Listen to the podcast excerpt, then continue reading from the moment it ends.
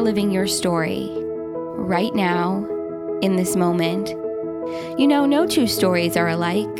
We are all unique. We all have a different lens through which we see the world.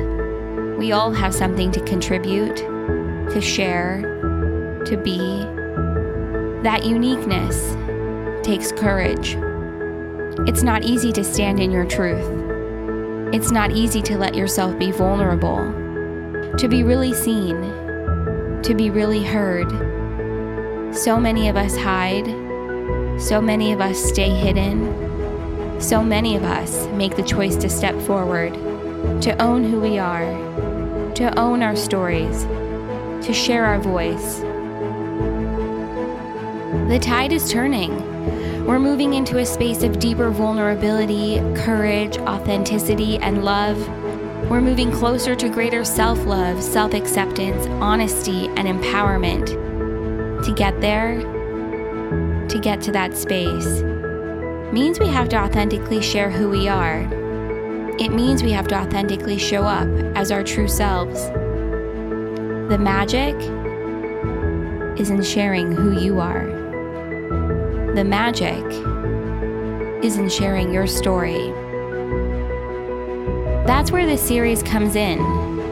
Own your voice, love yourself, stay true to your story, dive deep into your vulnerability, shine in your authenticity.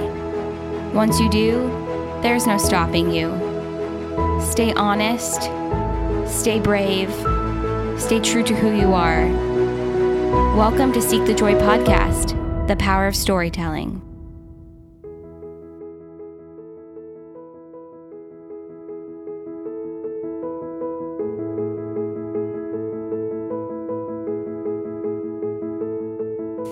In the notes folder on my phone, I had 150 jobs listed that I had applied to during the 11 months after graduation. I was a graphic design student and I had always loved art. I was seven when I started asking my parents for art classes that were outside of school as birthday and Christmas gifts, and I spent hours coloring at the table. Later on in fourth grade, we moved from California to upstate New York to a small town that had a school of about 250 kids, kindergarten through 12th grade, and the closest stoplight was an hour away. I continued pursuing art, and then in 11th grade, I joined a design program a few towns over. Every morning, I would go to my two core classes at school, followed by an hour bus ride to this trade school where I would spend the rest of the day learning about design. Afterward, I would take the bus back, attend sports practices, and go home. My family moved back to California when I was going into 12th grade, and I went from class size of 32 kids in my small town to a class size of around 650. During that year, I ended up winning the Regional Occupation Award in graphic design based on the portfolio I had created the year I was at trade school. For me, this solidified the direction I needed to go in in college, which was that I needed to pursue graphic design. I thought for sure when I graduated college that I would be able to find a career in my field no problem because I worked really hard, I had a great work ethic, and I got my first job at a coffee shop when I was 14, and I had had a job ever since. I went to community college first to save on costs, and then I transferred to Tufts University into their art program where I pursued design. When I was at Tufts, I got diagnosed with anxiety, depression, and a pituitary gland brain tumor. After everything, I finally graduated, and I thought for sure something good will come out of all of this this cannot be all for nothing, and I will land a job in my field out of college and I will magically be financially stable. So you'll notice in the rest of my story, I won't mention what corporate companies I worked for, but I will replace their name with a description. So I first worked in a very pricey, artsy clothing and home decor retail store right after college with the plan of looking for a different one while I was there. I didn't want to work there because I wanted a career in my field and I was getting paid nothing and barely scraping by. Here I am living in the Bay Area, which is the highest rent area in the country, and I'm paying $600 a month on a 20 year student loan. Growing in my career just wasn't a want anymore, it felt like a need. This pricey, artsy store I worked at had their corporate location on the East Coast, and I in a very competitive internship program. I applied for the home buyer intern position and got through to the third round, an in person interview. I paid for my flight and hotel to go for one night, and the interview didn't last very long. It was a group interview, and mine lasted about 10 minutes. I found out through an automatic email that it was a no, five weeks past the deadline, and I was completely crushed. I knew something needed to change and that I needed a new strategy. I started going to the coffee shop near my work at every lunch break where I would sit and journal and listen to self help podcasts. There were two really important things I learned during that process. One, write down the things that you want and be clear. I wrote down that I wanted to work on the corporate side of a home decor company, doing something creative, and then I wrote down at least three ways I was going to get there. Two, I decided I was going to change my story. I'm not going to start with the woe is me story anymore. I'm going to write myself a new story, which is that I'm young, I'm passionate, and I'm in an area full of possibilities, and my opportunities are endless. And then finally, it happened. I met this woman who started as a sales associate at the retail store I worked at. She was a freelance graphic designer. I decided that today I would skip my usual coffee run to talk design with her. She asked me what I really wanted to be doing, and I told her, you know, I'd really like to be working for insert classy traditional home decor retail company here. And then she casually told me that she used to be a catalog director there for eight years. I grew up waiting for their teen catalog to come in the mail, and I would cut them out and hang it up in my room when I was 13 and make a little collage and envision that my room looked like that. And she's sitting here and telling me that she was on the other end of this in charge. She ended up introducing me to someone who interviewed me for a signage job at their corporate office. Right before the third round, when I was supposed to go into the office, they gave me the news that I didn't get the job and that it wasn't me, but the internal candidate had gone after the position. Quickly, I looked online and I saw that they had a production artist role open up to help work on their catalog. I emailed back and told them I was sorry to hear I didn't get it, but understood, and let them know that I did see that this other position was posted online and that I was interested. And then the next day, I got hired. I was over the moon. It was only a three month contract, but I didn't care because I knew that this was going to be my step in the right direction. When the three months was up, I was better off than I was at the beginning because now I had this opportunity on my resume, and I also left learning more about the direction I wanted my career to go in. I knew that I wanted to be more hands on with product and that I didn't want to just be behind the screen. Two months later, I landed another contract position, but this time for six months, at an affordable global inspired home decor retailer as a visual merchandising assistant slash production artist.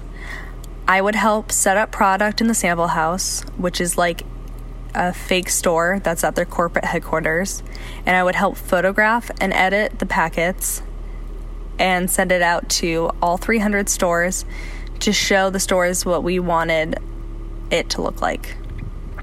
Once that six months was up, I was out of a job again. This time, a month later, I went back to that same company in the buying department. I finally was in contract and could enjoy job stability and health care through work. This time, I could be even more hands on with the product because I was helping create it and pick it out. My boss there was also a mentor, and she helped me out in more ways than she knows. I owe her a lot of my career for taking me under her wing. I actually designed some product there that came out this last holiday season, and when I was in the store last week, I heard someone telling another person that they loved this product and how cute it was, and I seriously live for that. That's hands down the best part of my job. I was at that company for about one and a half years, and then I moved on, and now I'm a product development coordinator and designer at a different corporate company that sells $4,000 mirrors. I spend my days at work drawing product, working with vendors to get it made, and bringing it out into the world. And it has honestly been my dream come true. And I feel so incredibly grateful. I now feel like I'm doing exactly what I'm supposed to be doing. Through this post grad career journey, I've learned to not doubt myself, and I've seen how far my design passion and persistence can take me. I'm 25 now, and I still have a long career ahead of me, and one day in the future, I hope to be a creative director or a CEO running my own company of home decor product.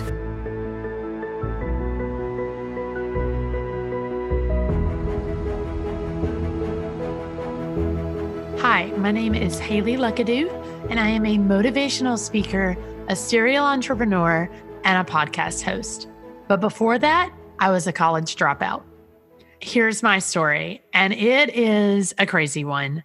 I went to college as a very multi passionate person.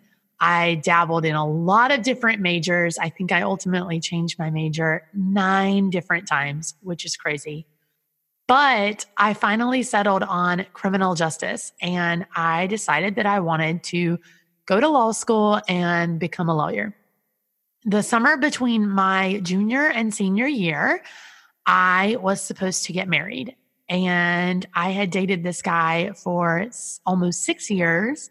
And we had been engaged for a little while, and the wedding was coming up. And then I was going to go into my senior year of school and go on to law school. And I thought that everything was going to be perfect. Well, life had different plans. And at the same time that my then fiance decided that he no longer wanted to get married or be with me, and he left one month before our wedding. That was the same time that I found out that my financial aid for college had been cut and I was a full financial aid student, which meant I wasn't going to be able to finish my last year of school. So, in the blink of an eye, the two things that I thought made up my entire future were gone. So, this is definitely a story of overcoming and so many setbacks along the way. But after I spent a few days doing the very regular wallowing that you do when bad things happen, I realized that I still had to pay my bills and I still had to have some sort of job to keep the lights on and keep food on the table. And at that point, I knew that I could not do what all of my college friends were doing and go work a retail job or wait tables. I had done things like that for too long, and I wasn't going to do that and just get stuck in that career for the rest of my life. But I had no college degree and very little experience in anything. The only thing I knew I could do was I had just planned a wedding. Even though it didn't work out, I had planned it and I knew how to do it. And I had a lot of friends that were getting married.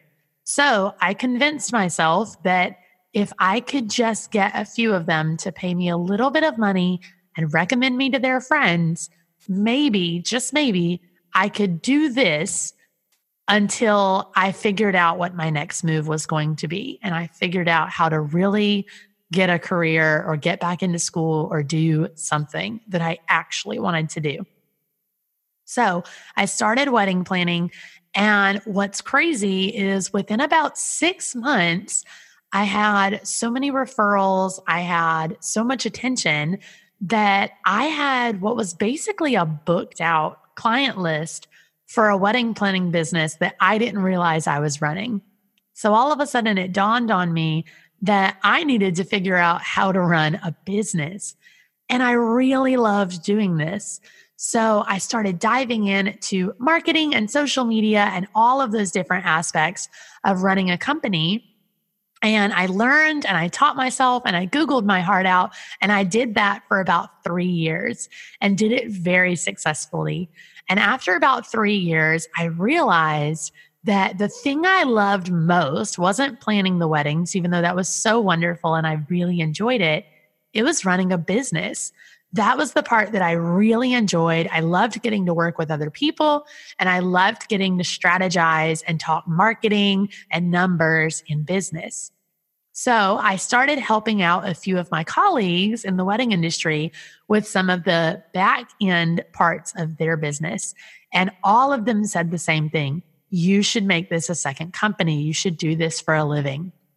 So I talked to my now husband and decided that that was something I was going to do. And I started my second company, a digital marketing company that's now called Luckadoo Media.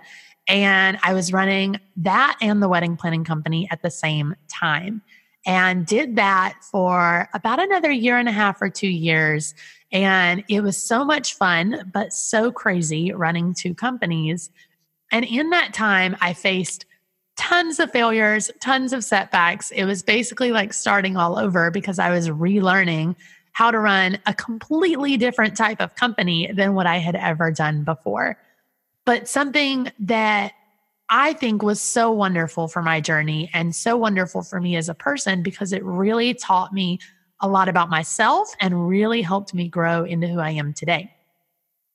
Since then, I have stopped planning weddings, which I do miss a little bit, but I decided to pursue some other dreams and I'm still working with my digital marketing company. I've launched into speaking and coaching and running a podcast and all of these other aspects of my business. And still, I love business. That's the part that I really love. And the first time I ever spoke on a stage, I realized that speaking and specifically motivational speaking is where my biggest passion lies. That's where my heart is. That's where I know that I can make the biggest influence. And that's the part that I love most. And so I really leaned into that and started doing a lot more speaking. And I told my husband the first time I ever came off a stage that I knew this was what I was meant to do. And I could see visions of this as my future. But it's crazy that all of this started with a major setback. I feel like I've had so much success in my business and so many downfalls, failures, successes, hurdles to get over, setbacks, all the good things and all the bad. They've all come my way. But this all started out of me thinking that the two things that made up my future were gone. And little did I know that my future was so much bigger and so much brighter than what I actually thought it was going to be. And so different too. And so it's been an incredible journey. I have a very incredible journey ahead of me because I truly believe that these last six years that I have been in business for myself are just the beginning of the story that I'm writing and the chapters that I'm going to be going into over the next few years. And I'm really excited for all of the things that I'm diving into and all of the things that my company is launching. But the thing this taught me about myself was the first time I ever shared my story, I just didn't realize how resilient of a person I actually am. I shared a lot about some of the hurdles that I had to climb and the setbacks that I have faced. And I realized that being resilient is a skill of mine and a skill that I've put into practice several times over the last few years. So it was very eye opening for me. And that's why I've shared my story so many times since then, because I love getting to remind myself of everything that I've already overcome so that I know in the future that I can overcome absolutely anything that comes my way. And being the most resilient person that I know is now a goal of mine that I work toward every single day. So that's something that I've really learned from sharing my story. And I truly believe that when we share stories about our past and our dreams and our goals and the things that we've overcome, we build connections and community around those stories. So I love getting to talk about all of those things that I've come through and the crazy ride that I have been on so far. As far as what is coming next for me, my biggest dream is just that I get to pursue all of my other dreams. I have such a huge goal to make a really lasting impact on the world and a really lasting impact on the audience that follows me and chooses to support me.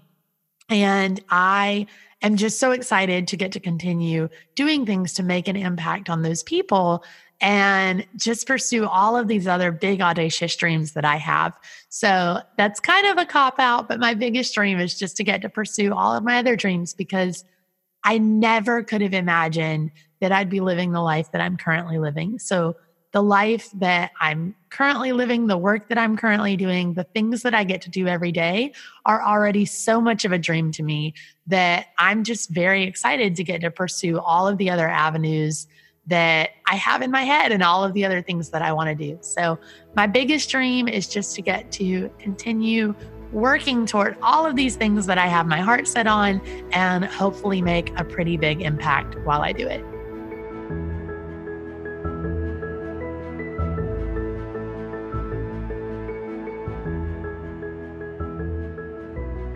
Hi, my name is Nancy Davis Kho, and I'm going to share the story of how I sought joy in a rather unexpected way and really never saw it coming.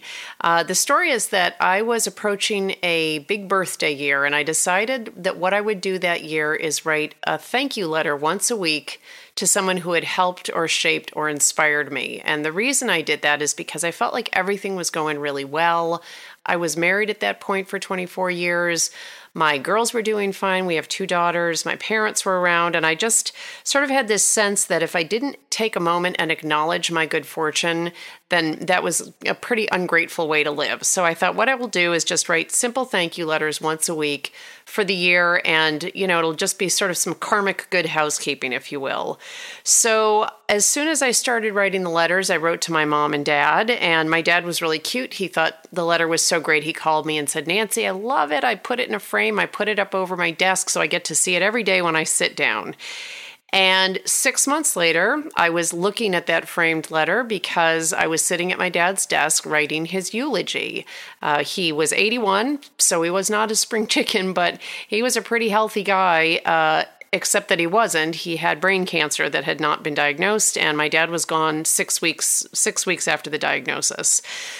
And all I could think was how grateful I was that I had taken the time to write that letter and let him know what he meant to me at a point in his life when he could still appreciate it. And throughout his last weeks on earth, I didn't have to worry that he didn't know how much I loved him.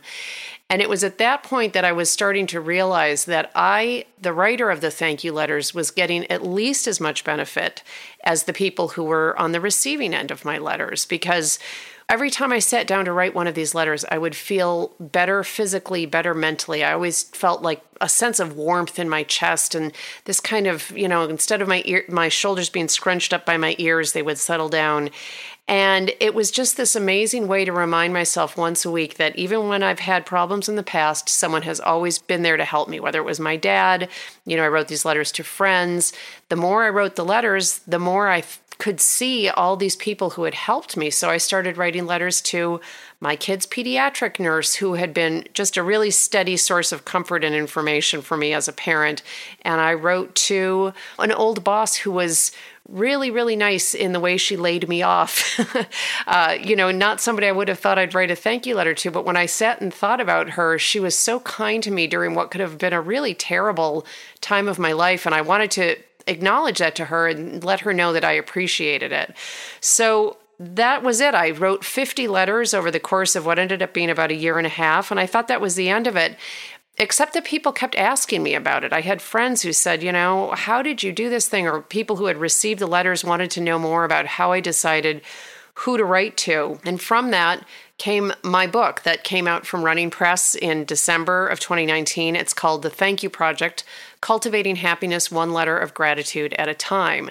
And really, it's just a blueprint for anyone who reads it to figure out how they might want to replicate and create their own thank you project. So it's part how to and part memoir. And one of the things that I loved about writing the book is that it gave me a chance to go back and figure out this science of gratitude because there's an emerging body of science around why gratitude and happiness are so tightly coupled.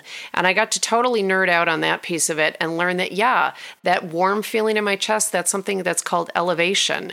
And that feeling of calm and connection that has absolutely been proven in scientific literature and studies that a deliberate expression of gratitude is a really effective way to hit the reset button and make yourself feel less alone, make yourself feel less anxious and worried.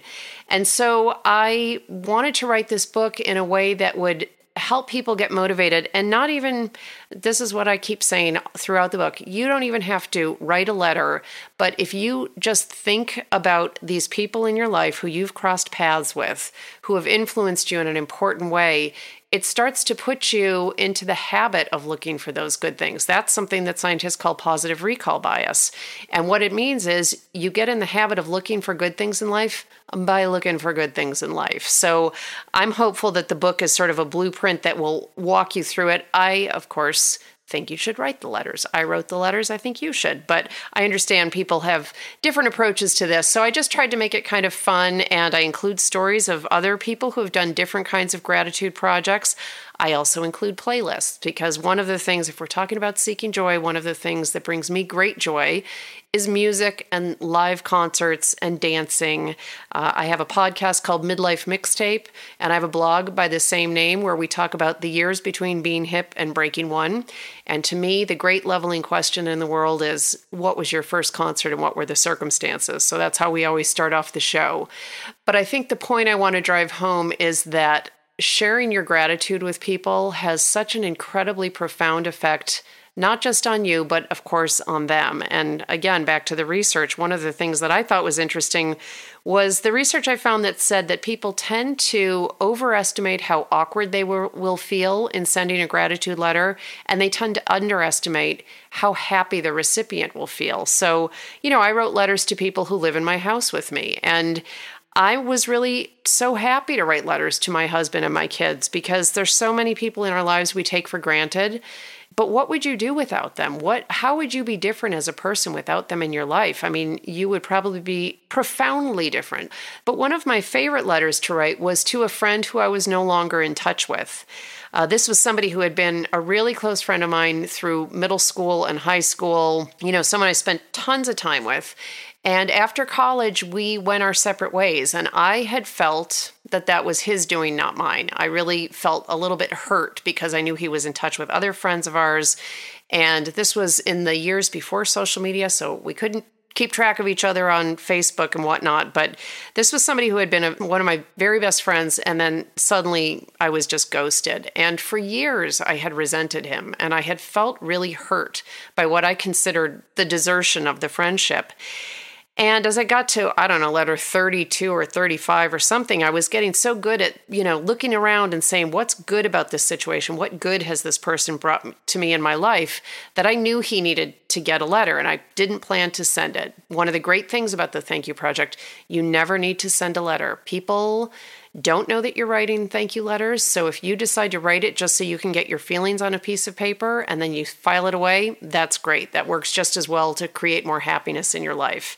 So as I say, I wrote this letter to my friend and I said to him, You were you were a stalwart friend to me in high school. I would not have made it through high school without you. And I felt better having written it. I also felt a little bit ashamed because looking back at some of the circumstances of high school, I realized that he had he was one of those people who always gave me good advice that I never took. I was always like, "Nope, I know better. I'm going to do it my way." And I'm sure I drove him crazy because I was constantly just making weird choices for myself that he could see were weird choices and I couldn't. And really, by the time I finished the letter, I kept thinking, wow, it's amazing that he stayed friends with me as long as he did. I'm glad, you know, I should just be glad that I got to, I got to know him for as long as I did. And that's really it. I put the letter away. Well, a couple weeks later, who reaches out to me on social media but my old friend who had heard about my dad? In fact, that was the impetus for him getting in touch. I really believe that if I hadn't gone through that process of thinking about forgiveness, both towards him and towards myself, I don't know that I would have been so happy to hear from him, but as it was, I was thrilled and I didn't care why he had stopped being friends with me. All I could think was, this is great because now I have a chance to make up to him for being such a lousy friend when I was in high school. So, you know, some of these letters that you write that you have a little bit more perspective than when you were in the moment, I think it's an interesting way to kind of go back and reframe your story and really understand what you've learned and understand, you know, that you did the best you could at the time, but maybe you would make different choices now. And it's a really, I think, effective way to foster self gratitude and to look around and say, gosh, I may be imperfect, but look at all these people that I've surrounded myself with. Look at how smart I have been to find these helpers to whom I'm writing these letters now. So I think that's probably my biggest takeaway. What I've learned from sharing my story is that I've done a good job at creating relationships with people who care for me. And by writing these letters, I've strengthened those relationships. I have made sure that those people know that I care, that I value their role in my life. And that's that's not nothing. Um, so I think that's one of my biggest takeaways. And now, when I think about my biggest dream, I would love for this message to get out into the wider world. I would really love it if there were thank you letters flying every which way in 2020 as people hear from former students or childhood friends or your roommate who you live with. Just getting that gratitude out into the world because the people who are receiving these letters are going to benefit, but the people who write them will benefit just as much. So that's my goal for 2020 with the Thank You Project. I would love to have a chance to talk to live audiences about it because there's some great stories behind the letters. And I just want to be a resource to help there be more gratitude in the world. So that's me, Nancy Davis Kho, signing off. Thanks, you guys. This is Seek the Joy podcast, the power of storytelling. Join us, share your story. For more information and to get involved, visit seekthejoypodcast.com. This series airs the third week of every month, and make sure to join us for Seek the Joy Tuesday. Until then, thank you for your honesty. Thank you for your bravery. Thank you for your joy. Thank you for being here, and thank you for listening.